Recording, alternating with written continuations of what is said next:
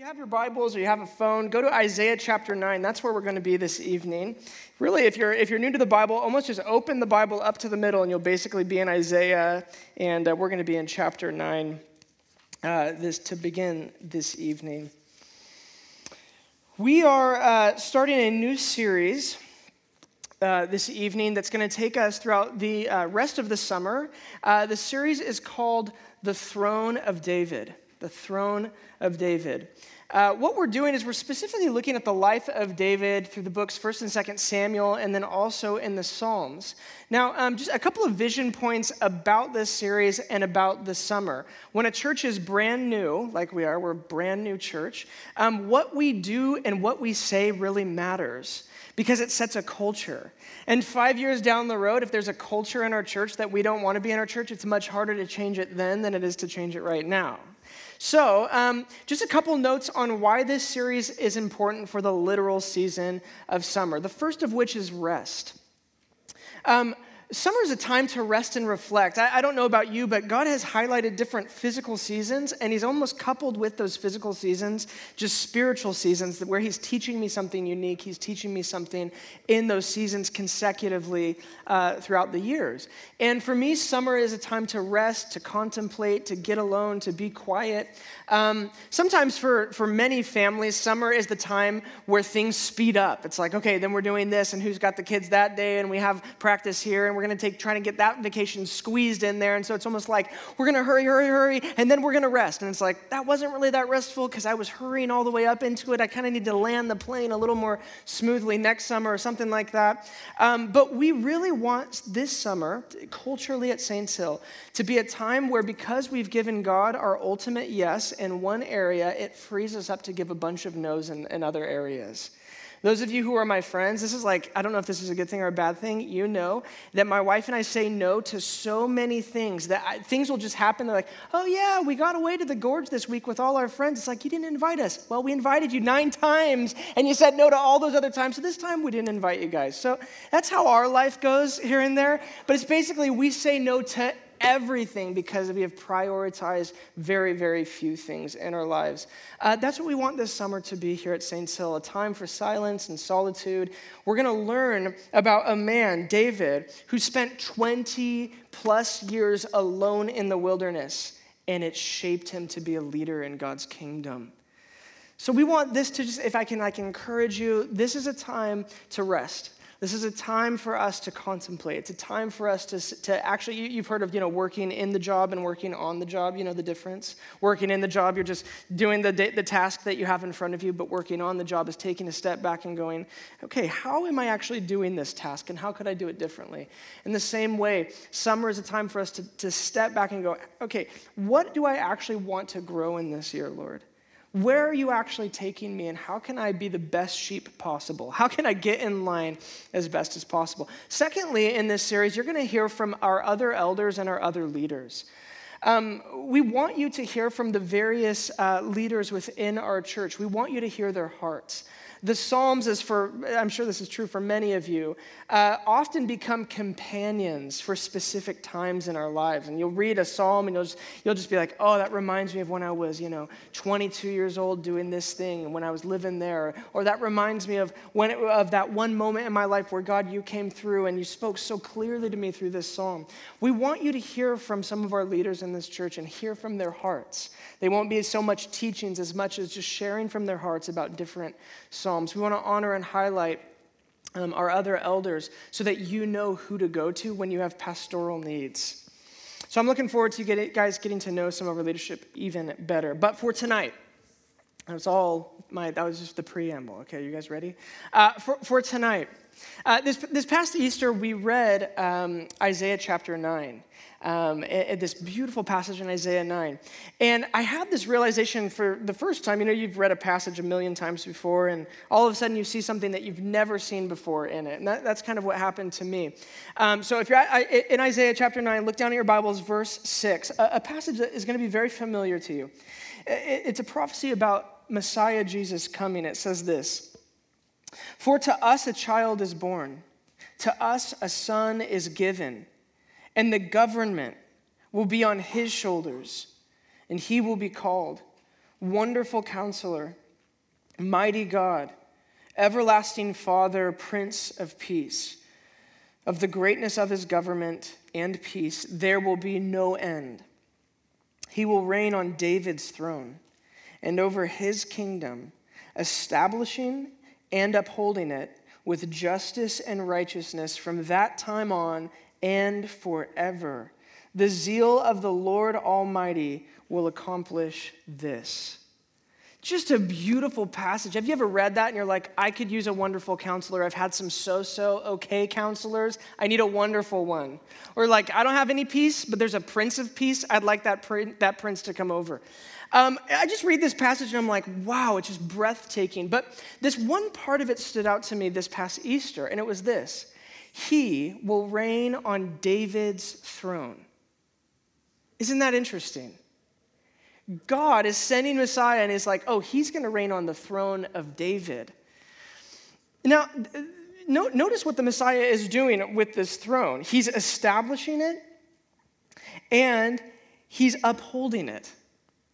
So you, you would think that when God prophesies through Isaiah about Jesus coming, he'd say something like this You have never seen a throne like this before. You have never seen a king like this before. He's going to establish Yahweh's throne. It blows David's throne out of the water. It's going to be amazing. But he doesn't say that. He says that this Messiah, Emmanuel, God with us, will establish David's throne. He will reign from David's throne. Why? You ever wondered why? You're about to find out. I want to propose to you this evening that David so impressed God with his life that God didn't want to do his own thing, he wanted to do David's thing. Okay, this is tough two weeks in a row, guys, but uh, we'll get into it. David so impressed God that God was like, I don't want to do my thing when I send a Messiah, I want to do David's thing. Appreciate that. Look, Isaiah 9 is a prophecy about the coming Messiah, about Emmanuel. And, and notice the promises uh, that God gives us when you look down. He says, A child is born, a son is given. There's a government that's going to be on his shoulders. So have you been tired of the governments over you, Israelites? The Assyrians, the Babylonians, the Romans? Yes, we're sick of it. But there's a government on his shoulders. He's going to be called Wonderful Counselor, Mighty God, Everlasting Father, and Prince of Peace. Now, um, you know how like hyperlinks, when you click on a link online, it takes you to a whole nother world, a whole nother website with, uh, uh, with I don't know all the terms, Taylor. I'm sorry. There's, there's a bunch of coding that happens in, on that website, and that's why you see what you see, the colors you see, the motion that you see, all of that. Well, um, in the Bible, there are a bunch of hyperlinks. There are different phrases and different uh, verses that say things repeated throughout the entire meta narrative of the Bible. And when you read them, what they're supposed to do to the literate Bible reader is they hyperlink you to a whole nother world. And each of these things are hyperlinks. The government will be on his shoulder, hyperlinks to a place. The wonderful counselor, hyperlinks to a place. But, but in this passage, I just want to point out two this evening. I just want to start with two. These are the two. Uh, the first one is this a child is born. It's a hyperlink to a whole other place. We're about to check it out. The second one is the government will be on his shoulders. It says this in Genesis chapter 1, verse 26. Next slide.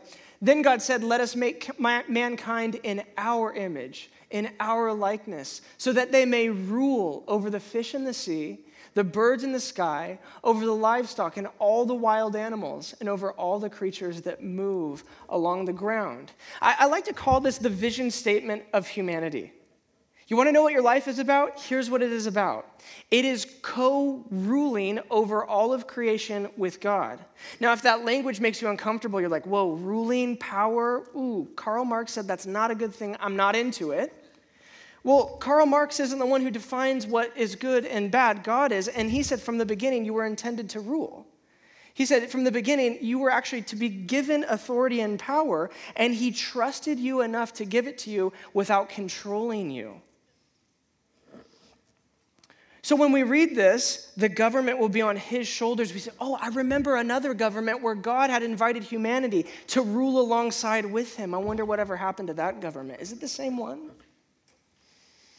Now, the story of Genesis is that we were supposed to rule over the animals, to steward the animals, but instead, an animal ends up ruling over humanity, right?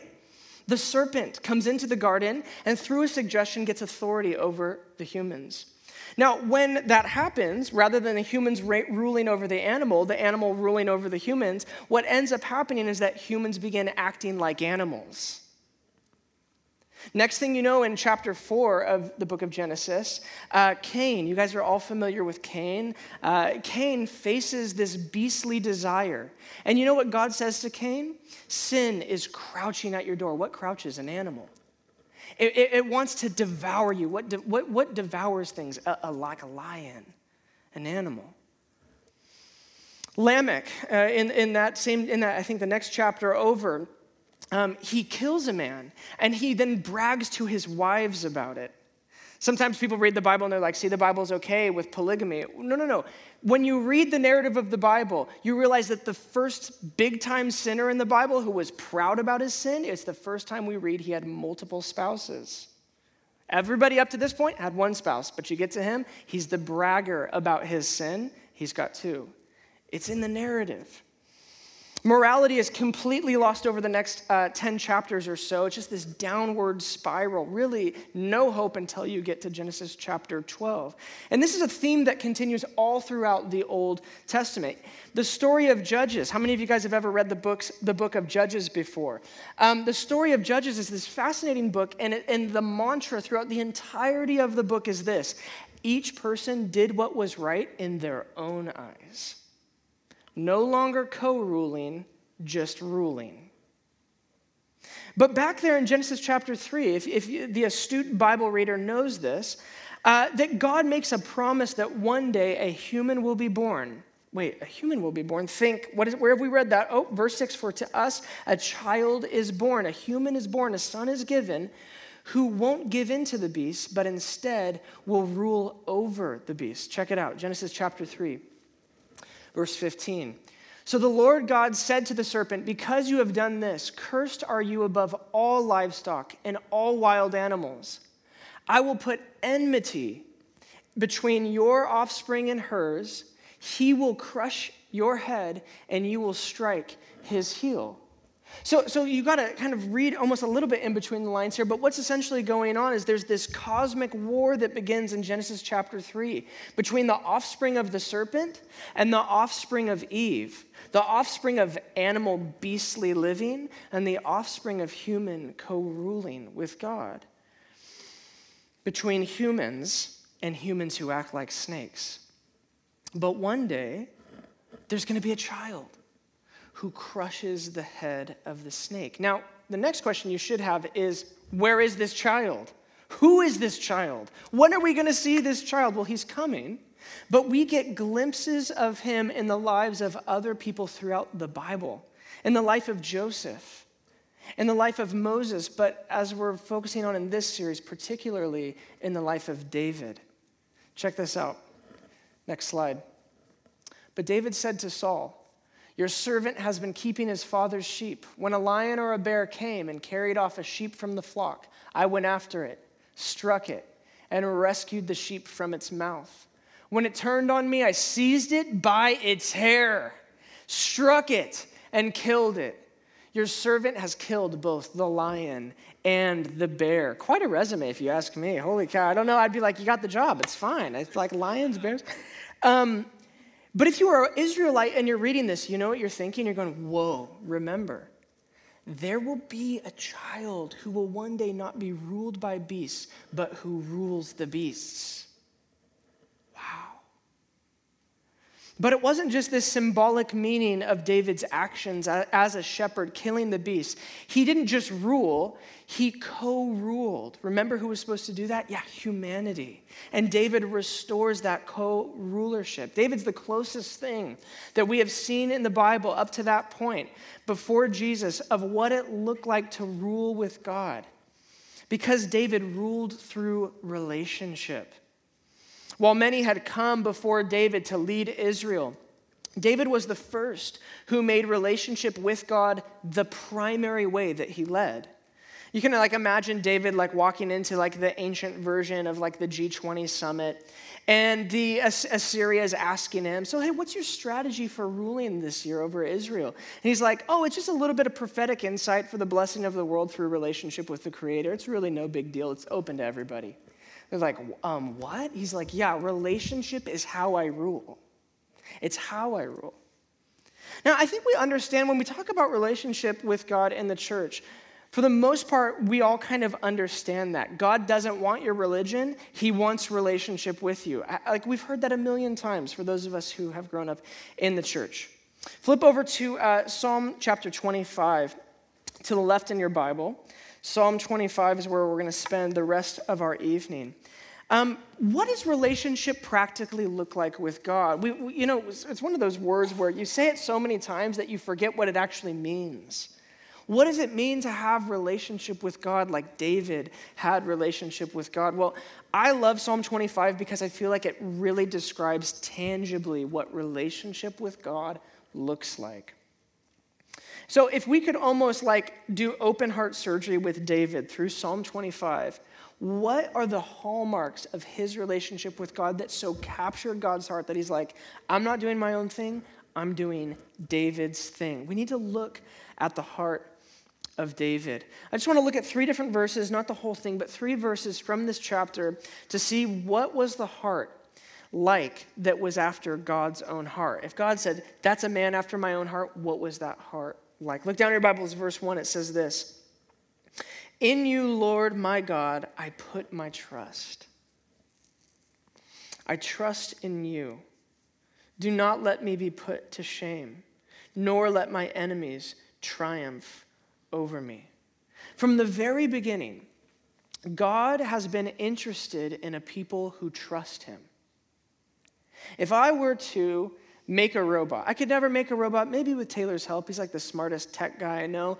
If I were to, if we were to make a robot together and we programmed this robot to love me, Every day I'd come home and the robot would be like, You're amazing. You're awesome. No complaints here. I'd be like, That's pretty nice. And uh, then he's like, Hey, take a seat. I'll give you a massage. I'm like, Oh, this is amazing.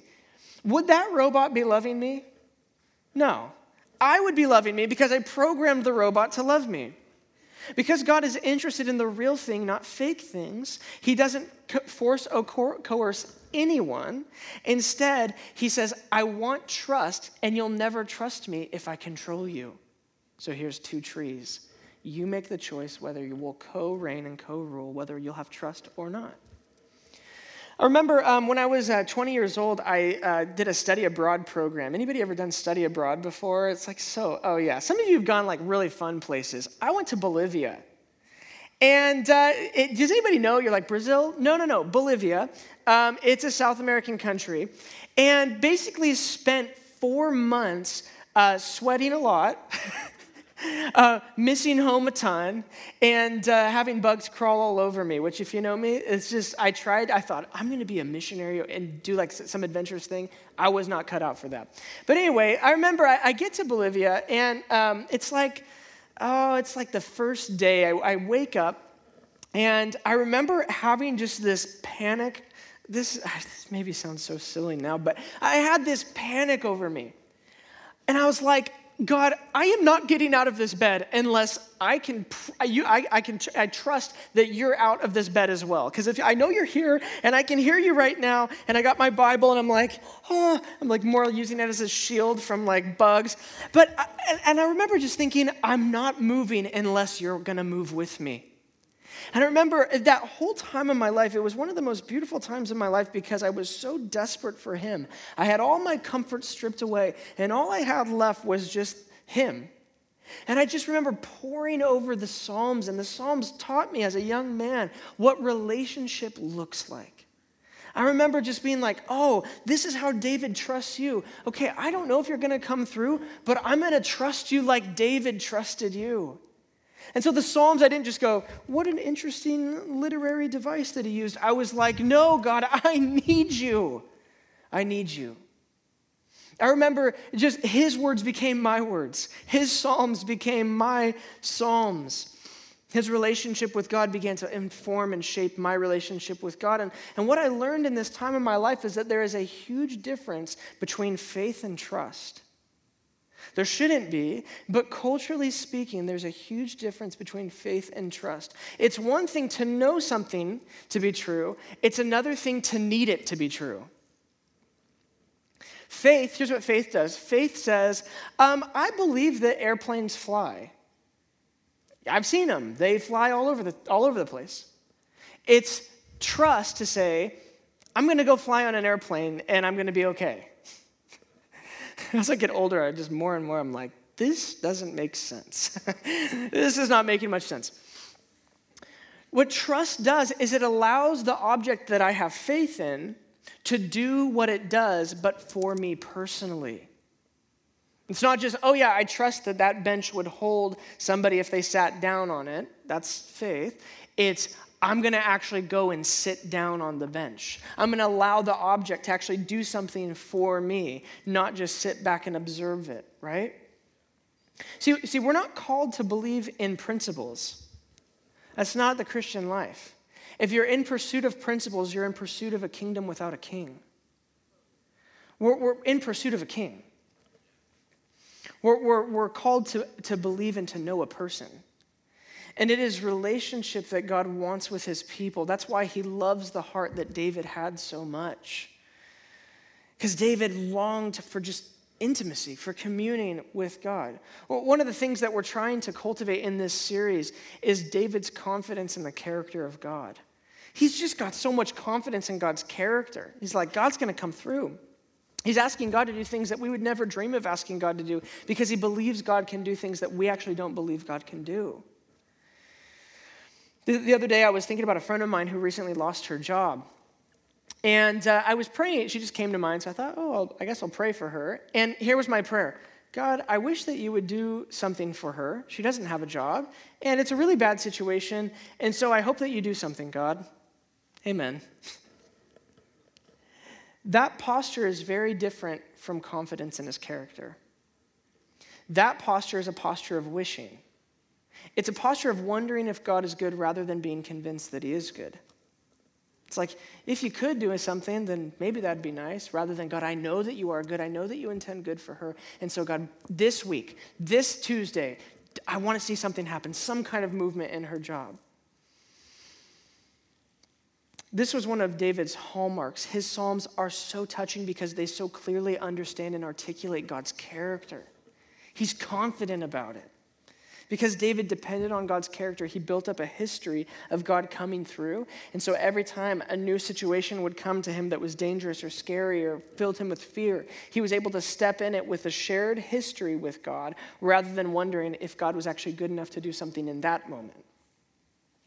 Next, skip down, uh, next part of his heart, if we're kind of moving through his heart and figuring out what was in there. Uh, verse 4, it says this Show me your ways, Lord. Teach me your paths. Guide me in your truth and teach me, for you are God, my Savior, and my hope is in you all day long. Well, what does it mean to know his ways and to, uh, to, to know his paths? What does that actually mean? Well, it's a position where primarily I am the follower, he is the leader. I am the sheep, he is the shepherd. I am the learner, he is the teacher. Do you have that posture in your life? Do you? A ministry leader uh, who's quite a bit older than me, he, told me this one time. He said, My life has been one big experiment of learning to not get ahead of the shepherd. Have you ever had that where you're just like, oh God, no, no, I know where we should go. I know what I should do. I know what's best for my discipleship. I know what I should be, be, be practicing. And so I'm just going to go do it. Rather than primarily yielding and saying, teach me your ways. I want to know your paths. Guide me in your truth. See, I want his paths, not my own. I want his ways, not my best attempts. We live in a culture where popular opinion is how you decide the validity of a truth or a viewpoint. I call it like, like the YouTube hits. And so, the more hits a video has on YouTube, the more value, value it has, the, the more valid its viewpoint is, or, or, or the more you should pay attention to it. And, and, so, we, we do this with truth as we, we go, I'm not sure if there is really any truth, but whatever people are talking about, whatever the consensus is around this issue, then because of all the hits it's getting, because of all the attention it's getting, because of how much I'm reading about it, it must be true. That's the opposite of teach me your ways. Let me know your paths. We have this concept in our culture. I'm going to make somebody mad. Here we go. Uh, we have this concept in our culture of my truth. Well, my truth is this. Have I shared my truth with you? There's no such thing as your truth, there's your experience. And that's great. In fact, Christians should be the first to say, hey, what's your story? Tell me about your experience. But your experience does not trump his truth or his ways or his paths. David so impressed God because he wouldn't hold his experiences above the truth of God. F.B. Meyer, just this old uh, theologian from the 1800s, in his book, The Shepherd's Psalm, he says this Unbelief puts circumstances between itself and Christ so as to not see him. Faith puts Christ between itself and circumstances so that it cannot see them.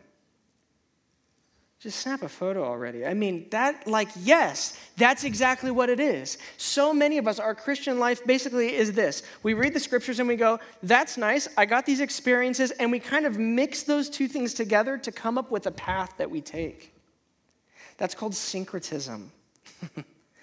For all you missiology people out there, that's like taking one culture and another culture and saying, but this is the true culture. No, no, no. The true culture is this. this is the truth. His ways, his paths. Lastly, last part, Let's skip down to verse 14. This is just, oh, this is amazing. Verse 14, it says this The Lord confides in those who fear him, he makes his covenant known to them. My eyes are ever on the Lord, for only he will release my feet from the snare. David is speaking out of experience. He's like, The Lord has confided in me. He's made his covenant known to me. My eyes are always on the Lord. Why? Because he's released my feet from snares. He's done it. Another translation in the ESV, it says this The friendship of the Lord is for those who fear him, and he makes known to them his covenant. And this, I just love this translation. This is so good. The New Living Translation, it says this Friendship with God is reserved for those who reverence him. With them alone, he shares the secrets of his promises. Isn't that good? It's just unbelievable. So get this God has secrets about his promises, the things that he's talked about all throughout the scriptures. Who gets to hear those secrets? His friends, those who revere him, those who fear him. Okay, how do I become a friend of God? How do I become a friend of God? You fear him, you revere him. You make him primary in your life. Is he primary in your life this evening? This was so convicting for me to think about this week. Is he primary or is someone else? Is he primary or is something else? Because I want to be the friend who hears the secrets. Who, who do you tell secrets to? You, you never tell a secret to somebody you don't trust because then it's not a secret. You only tell secrets to people that you trust. So get this Trust God, and He will trust you. Tell Him secrets, and He will tell you secrets. It's about relationship. It's not about checking a box. It's about every day waking up and going, Here's the secrets of my heart, Lord. What are yours? Tell me what you want to do. Now, many have wondered what the fear of God is. Is it, is it actually fear, or is it, is it just respect? Like, what about the passage? It was mentioned earlier this evening. Uh, perfect love casts out all fear. Does that include this kind of fear? The fear of God is tough to nail down. That's why it's only described in the scriptures by what it produces. The fear of God is shown by the placement he has relationally in your life. So when you're friends with God, you know, oh, I must fear God. Why? Because he's made you a friend. His friendship is for those who fear him. What is the fear of God? It's saying, above all other things, I will place you primary because I'm more interested in what you think than me trying to figure out what I think amongst all this mess. The mark of a friend of God is having conversation around the secrets of the kingdom. Do you have those kind of conversations? It's possible.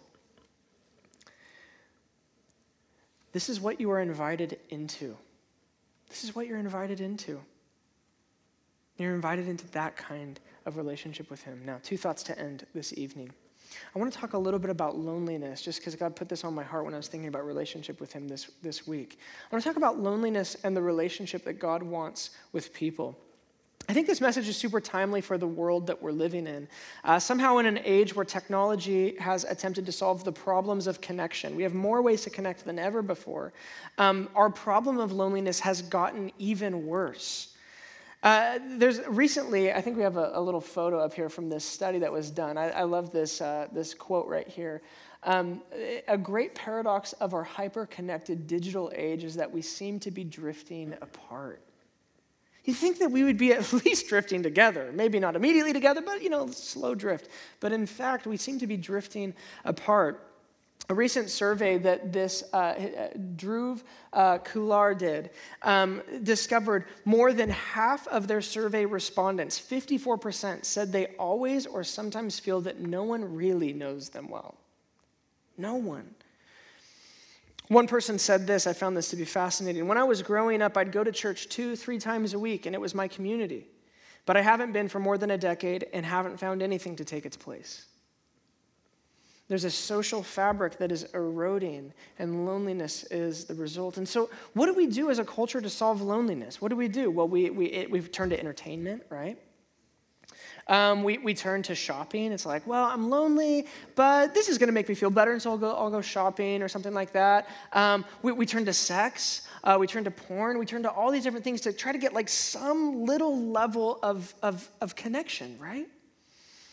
But culturally, the greatest unspoken belief is that the cure to loneliness is fame. The cure to loneliness is fame, and this is like our cultural mantra that we live with. We feel lonely, but, but we think that if we can just get that hero making moment, then being known will solve the pain that hero making moment. You've seen these moments where somebody posts something or says something or some circumstance that happen to capture something on film, and next thing you know, they have like 100,000 followers. They're instantly famous, right? Many of us, we long for these moments. And it's what people believe is actually going to save them from the loneliness because they do whatever they can to make it last as long as possible. I don't know if you guys remember this. Blazer fans in the house, you might remember this uh, t shirt. You guys remember that? Maddie, do you remember it? Maybe you do. Um, CJ McCollum, he had this Twitter conversation with this, this Warriors fan. And it basically went like this uh, CJ was talking about the Warriors and about their team and about how, you know, the Blazers are, are really trying and a bunch of different things. And uh, she said, you know, why don't you win a few championships and then we'll talk? That was her, her tweet to CJ McCollum. And uh, so CJ McCollum just tweeted back just one phrase. He just said, I'm trying, Jennifer. I just love that. So it like blew up. Everybody thought it was hilarious, and they're retweeting it. it turned into this whole internet meme. And uh, any, anyways, she made T-shirts. This Warrior fan made T-shirts that said "I'm trying Jennifer." They like sold out. All these people were buying these T-shirts. It was a huge deal. They like highlighted it on ESPN and all this stuff. So I got, I thought it was kind of funny. So I go check this lady's Twitter out. Her whole Twitter now is all about this one moment. She has like the banner with like her meeting CJ McCollum, and, and she has like 100,000 followers now, and all these people are like, You're amazing, you had that one moment. And she's just like, I'm gonna milk it for all it's worth. I'm gotta hang on to the connection, I gotta hang on to the fame. There was a, an, an, Australian kid, some of you will probably remember this, who um, came up behind like one of their senators and smashed an egg on the back of the senator's uh, head. I don't know if you saw that, like while he was doing an interview. And um, it, he was like protesting some of the things that this senator believes, right? And uh, it, it turns out that this kid got like worldwide famous from this egg incident, and everybody loves him because everybody hates this senator. And so they started like funding this. This kid has raised like a million dollars for the causes that he believes in, and tons of people are following him. It's a hero making moment. He got famous. Uh, recently, just the other day, um, there was a gentleman who uh, is Sikh, and he uh, had a kind of for Pride Month had a, a rainbow turban that he had uh, crafted and wore and took a photo of himself. And Obama retweeted the photo. And instantly, like a million followers of this guy, right? Just because he had this rainbow turban on. And in an interview, he said this He said, I'm going to try to stay as visible as possible in the coming years. What does that mean? I need the fame, and I'm going to try to hang on to it as long as I possibly can. Why? There's an underlying belief that attention equals intimacy. Attention equals intimacy. But fame doesn't deliver, right? Like we could just ask people that are famous, did it deliver? Are you still lonely? And they're like, yes, I'm desperately lonely. We have this belief that humans will be the solution to whatever the problem may be in our lives. And I don't want to downplay that hope and that great connecting force. It's a good thing. But let me just say this you need God more. does that fall on deaf ears? Like, how does that, how does that hit you? You need Him more. You need him more than attention. You need him more than the people even around you. They're gifts. It's a great thing. It's not good for a man to be alone. I get it. No emails. I promise. I'm on board with you. You need him more. You need relationship with him. I, I was writing this and I just thought, how is the church going to respond when I just tell them this whole, the whole message? Do you have a relationship with him? He wants it. How does it fall on your ears? Do you just go, oh, I've heard it before? Okay, sure, yeah. Duh. Are you going to get to something more interesting next week? No, I'm actually not, because this entire series is about relationship. Do you have it? Are you hearing his secrets? Are you lonely?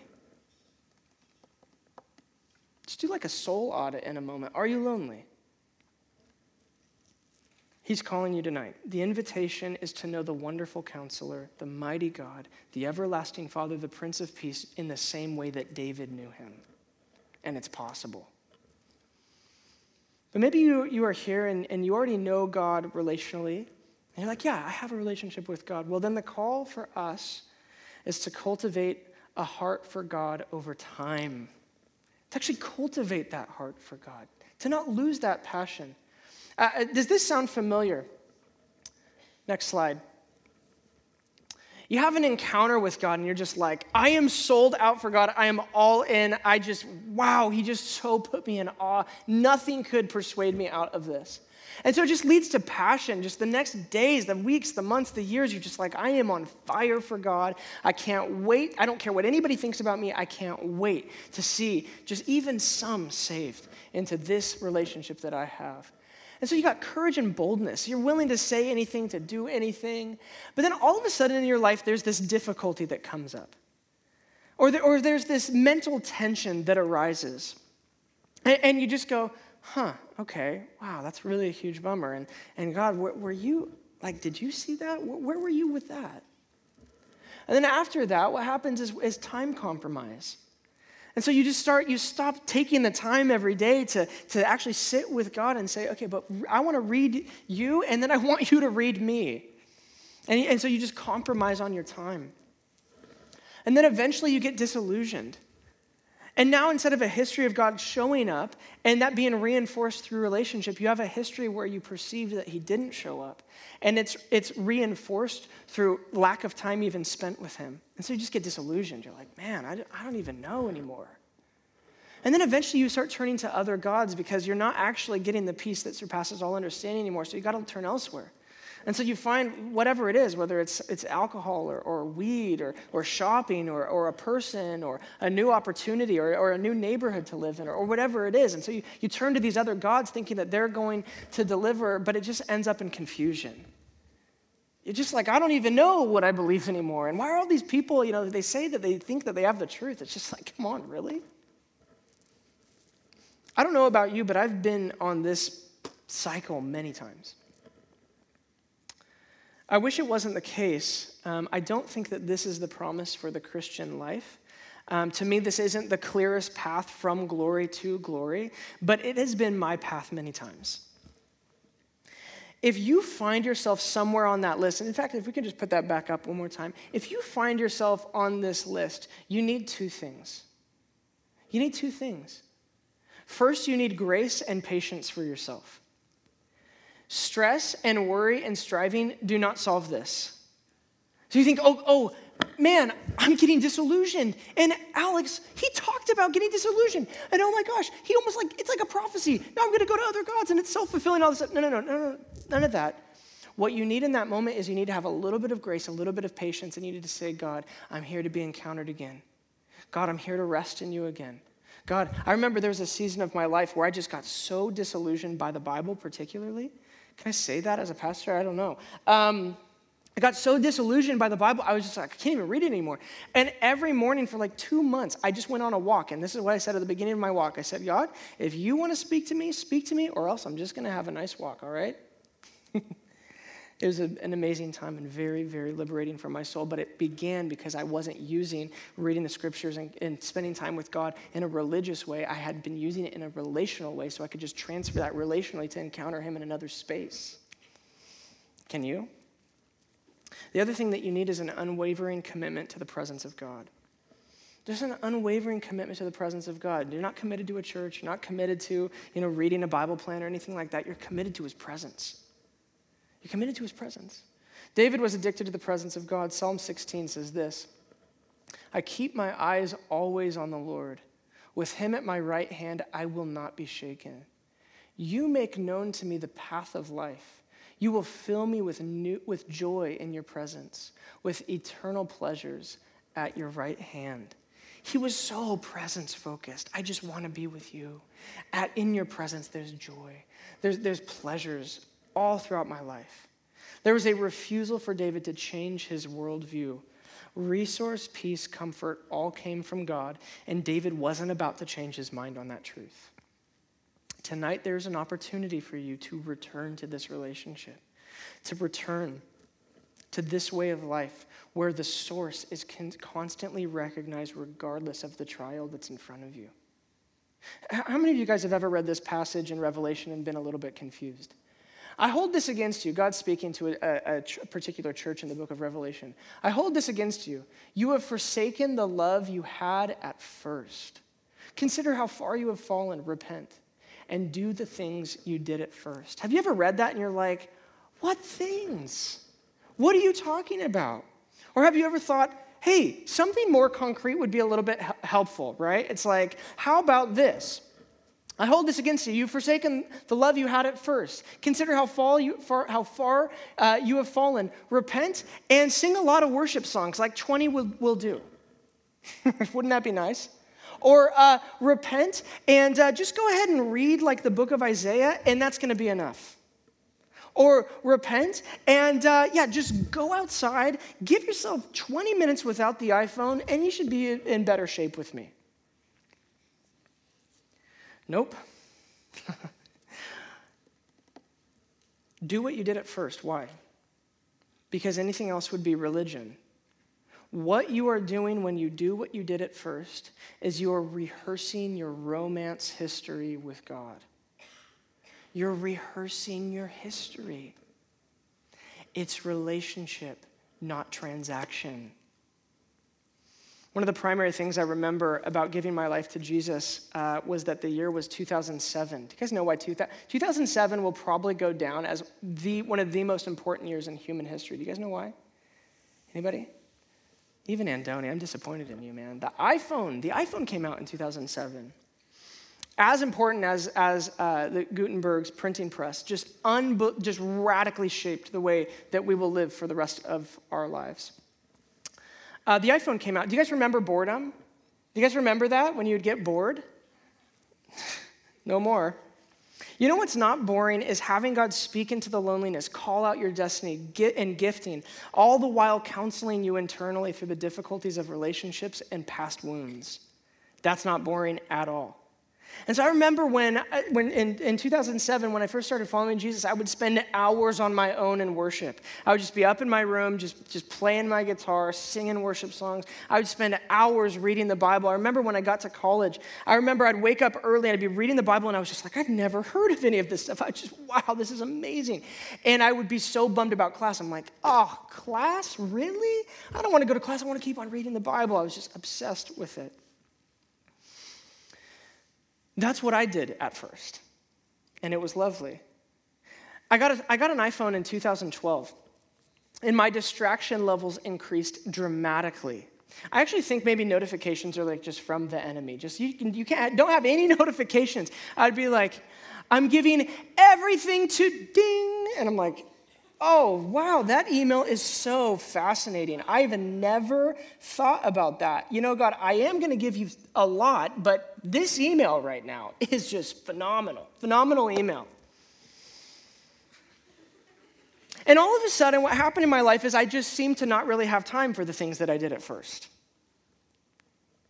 It's like, where's the time going? I still have the passion for doing the things I did at first, but gosh, I just feel like I have no time because every time I'm sitting down and I'm like, I'm like, you know what's more interesting than Jeremiah? eBay. Hmm.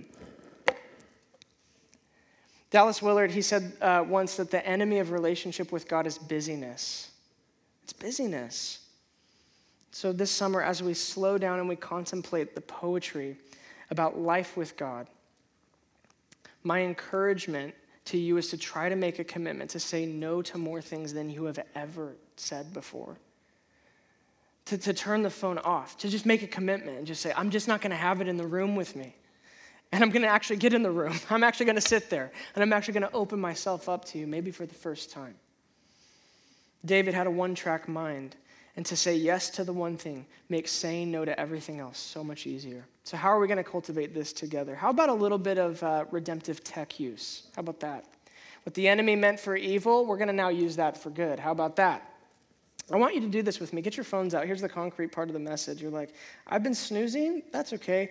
We have a little bit of a concrete thing we're going to do together. I want you to get your phone out. And I just thought this would be a really cool thing for us to do as we're in this series throughout the entirety of summer. And what I want you to do is I want you to set an alarm. I'm going to do it right now. I want you to set an alarm for 2:30 p.m. And uh, if you work during 2:30 p.m., just make sure it's like on vibrate or something like that. But I just want you to set an alarm for 2:30 p.m. And as a church, what I've been wanting to do is move us towards a liturgy throughout the week that we can imagine our entire church doing at the same time. Wouldn't it be amazing as if we, we knew in our church at Saints Hill at, at 2.30 p.m., everybody's alarm is going off. And what we're going to do is we're going to recite Psalm 23 together. We're in our own separate world. Some of you are going to be at home with your kids. Some of you are going to be at work. Some of you are going to be at school. Some of you are going to be just relaxing. And what we're going to do at 2:30 p.m not, not now, but 2.30 p.m. what we're going to do at 2.30 p.m. Is, is, when that alarm goes off, we'll know everybody else in our church is also going to be reciting Psalm 23 together. So, so here's what I want to do. I want us to stand up together and I want us to declare this for the first time together. And from this point forward, throughout all of the summer, we'll know when that, when that alarm goes off, oh, I'm, it's not just me, it's a cloud of witnesses, and it's the entire body that I'm a part of. Once again, reiterating that God is my shepherd. I shall not lack. I don't want. He leads me beside green pastures for, to restore my soul. He wants relationship with me. Let's all stand together and let's read this as we close. Let's read it together. The Lord is my shepherd. I lack nothing. He makes me lie down in green pastures. He leads me beside quiet waters. He refreshes my soul. He guides me along the right paths for his name's sake. Even though I walk through the darkest valley, I will fear no evil, for you are with me. Your rod and your staff, they comfort me. You prepare a table before me in the presence of my enemies. You anoint my head with oil, my cup overflows. Surely your goodness and love will follow me all the days of my life, and I will dwell in the house of the Lord forever. So at that, when that alarm goes off, That's what we're going to think about. That's what we're going to recite. If you're in a place where you can recite it out loud, great. If you're not, just say it in your head. Jesus, we just say thank you so much.